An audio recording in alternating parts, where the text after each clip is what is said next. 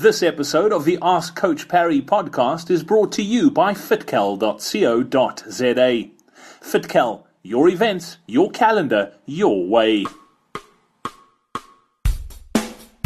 Welcome to the Ask Coach Parry podcast. Get your running, triathlon, swimming, or cycling questions answered by one of the best coaches in the world today. Well, it's another episode uh, of the Ask Coach Parry podcast, and uh, today's question comes from Michelle Donne. Uh, Lindsey, Michelle was asking uh, how many marathons and ultras for comrades should you fit in between the 1st of January and comrades? Uh, she says they are bronze medal and Vic Clapham finishes, and they're, yeah, they're looking at, at sort of how many marathons they should run. They should also look at how far out, or, or they're looking at how far out before comrades should their last long run be, and how long should the longest long run be? Okay, so your long run should be five to six weeks before. Novices, I prefer closer to to six weeks, and then your more experienced guys five, and then your really quick runners, which these guys aren't, um, could probably look at four weeks because they recover a lot quicker. And we're looking at 50 to 55 kilometers. Okay, for your Vic Clapham finishes, you should be doing a maximum of two marathons and one ultra in the lead up to comrades. Um, but but really one marathon and one ultra will suffice.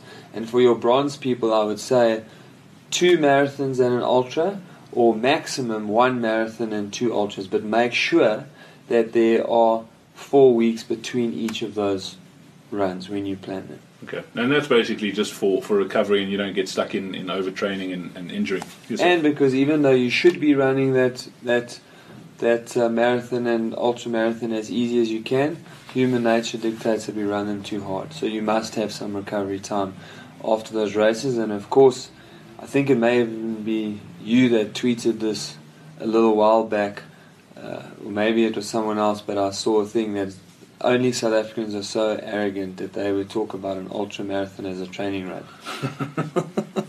too true, too true. Uh, Lindsey, thanks a lot. Be back again tomorrow for another edition of the Ask Coach Parry podcast. Join us then. This episode of the Ask Coach Parry podcast was brought to you by FitCal.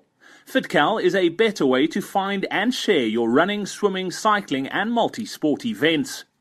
Access the website on your mobile device or laptop at fitcal.co.za to build a customized race calendar to your preference and export it to iCal, Outlook, or Google Calendar.